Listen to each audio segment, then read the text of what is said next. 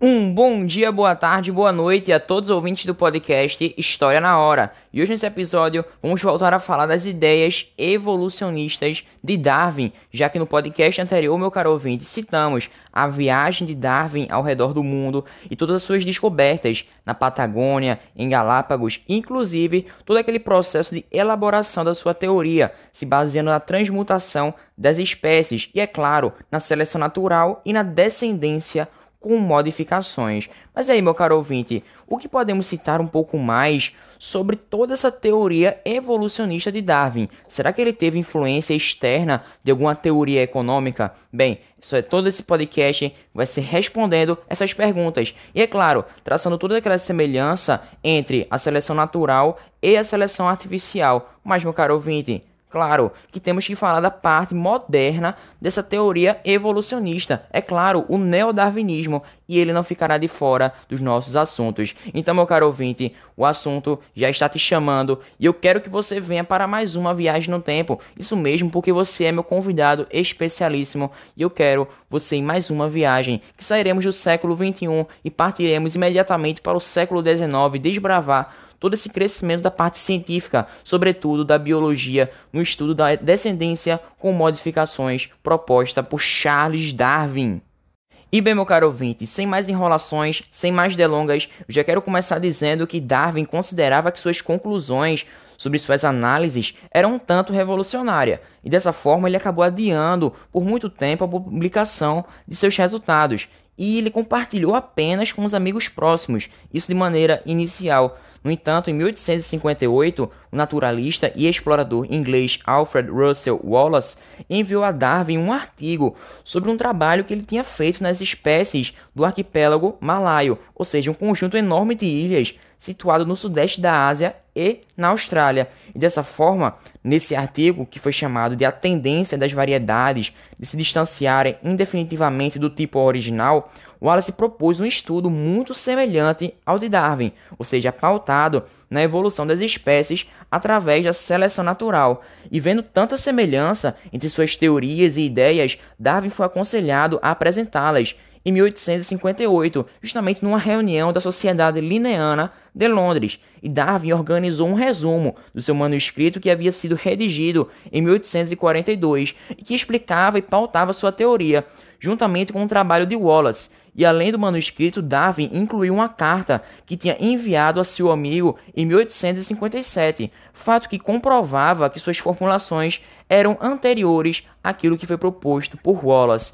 E um ano depois, isso é, em 1859, Darwin publica sua obra mais famosa, isso mesmo, A Origem das Espécies. E embora muitos cientistas prefiram falar em uma teoria Darwin-Wallace, ou seja, um trabalho de coautoria, bom, isso de fato não é verídico, pois os dois trabalhos são independentes e Darwin baseou suas análises em estudos realizados no arquipélago Galápagos e Wallace no arquipélago Malaio. Bom, mas fato é que Darwin e Wallace foram fortemente influenciadas pelas ideias do livro Ensaio sobre o princípio da população. Isso mesmo, aquele que foi escrito pelo economista inglês Thomas Malthus, que viveu de 1766 até 1834.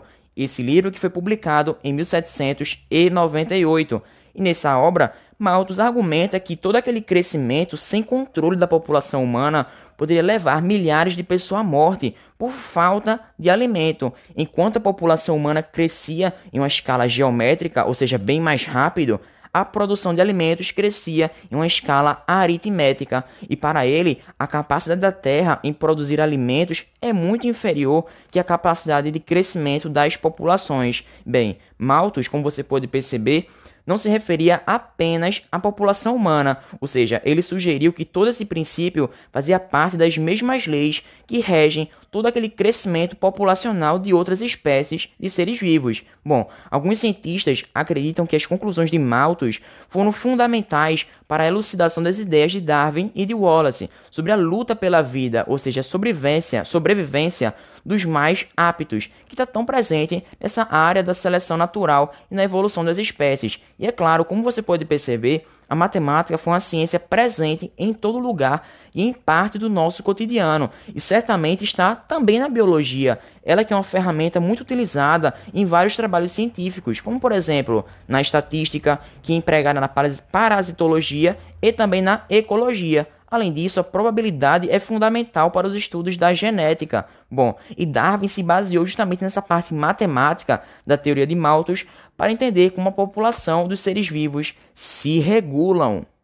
E agora, meu caro ouvinte, eu gostaria de mudar um pouco a minha direção argumentativa, falando um pouco mais sobre as semelhanças entre a seleção natural e a seleção artificial, já que Darwin começou também a suspeitar que o mecanismo de evolução poderia ter relações, semelhanças com a seleção artificial, que é um processo em que o próprio ser humano realiza cruzamentos seletivos em animais e vegetais, visando aprimorar as características desejáveis e descartando aquilo que não é favorável a ele. E dessa forma surgem e ainda conseguem surgir todas as variedades de animais, como cachorros, cavalos, porcos e de vegetais também, como milho, feijão e a manga. Ou seja, esse foi o principal argumento, o principal via argumentativa de Darwin contra toda aquela imutabilidade das espécies, que era uma ideia muito predominante nesse processo da época. No meio em que ele produzia toda a sua obra, existia toda essa ideia da imutabilidade das espécies. E dessa forma, Darwin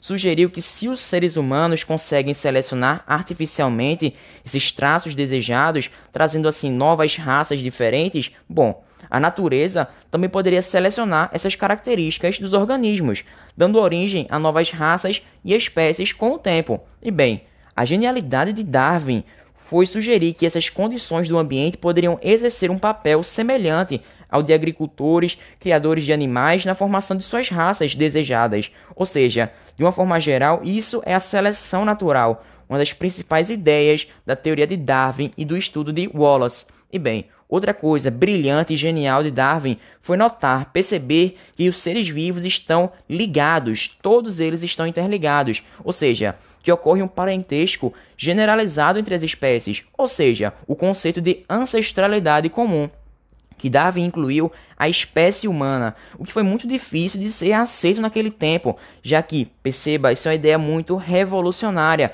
num contexto em que não acreditava-se na mutabilidade das espécies, já que, bem, meu caro ouvinte, para Darwin, todas as espécies do planeta estão relacionadas evolutivamente, ou seja, compartilham de um ancestral comum em algum ponto de sua história evolutiva. E citando de uma maneira mais ampla essa parte evolutiva das espécies, eu quero trazer um exemplo muito comum e típico da nossa realidade. Bem, no final do século passado, no século XX, surgiu uma nova síndrome entre os seres humanos, isso mesmo, a AIDS, que é a sigla relacionada à síndrome da imunodeficiência adquirida, e ela é causada pelo vírus HIV, ou seja, o vírus da imunodeficiência humana.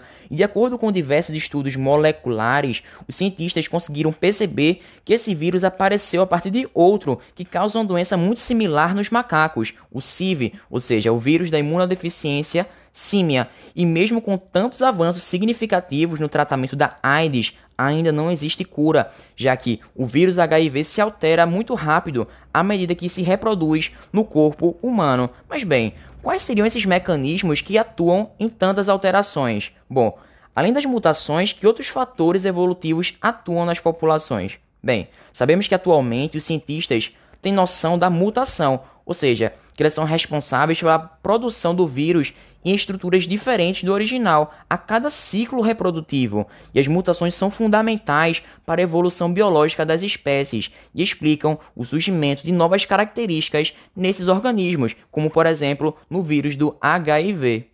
E foi observando tanta variabilidade que Charles Darwin propôs a seleção natural como um mecanismo condutor desse processo evolutivo, já que ele reconheceu que um dos pré-requisitos para acontecer uma variabilidade nas características hereditárias é a descendência com modificações.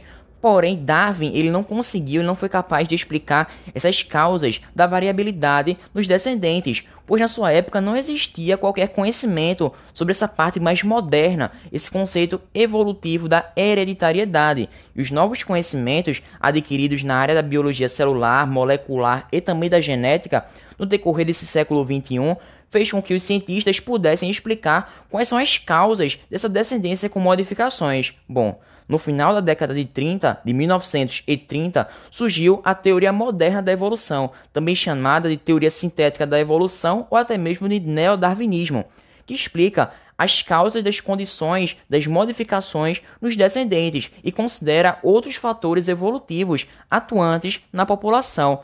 Bem, ele não somente fala da seleção natural, trata-se de outros fatores que eu acabarei citando no decorrer do podcast. Bom, essa nova teoria foi proposta com base nas contribuições e estudos de diversos cientistas do mundo afora, como por exemplo Ronald Aimer Fisher, que viveu de 1890 até 1992, John Bordon Sanderson Haldane, que viveu de 1892 até 1964, o ucraniano Theodosius Dobzhansky, que viveu de 1900 até 1975, e o alemão Ernest Mayr, que viveu de 1904 até 2005, ou seja, esses estudiosos indicaram que o processo evolutivo pode ser descrito de maneira matemática, de acordo com essa alteração na frequência dos genes nas populações ao longo do tempo. E bem, de acordo com toda essa teoria, vários fatores evolutivos atuam nas populações para que aconteça essa evolução biológica. Entre eles podemos citar mutações, recombinações gênicas, a seleção natural, deriva gênica e até mesmo a migração. Mas bem, eu quero começar do mais simples, que é a mutação, ou seja, a formação de novos genes, novos alelos. Bom, as alterações que acontecem no material genético, ou seja, toda aquela informação hereditária que aquela espécie tem, o DNA do organismo, são denominadas assim mutações.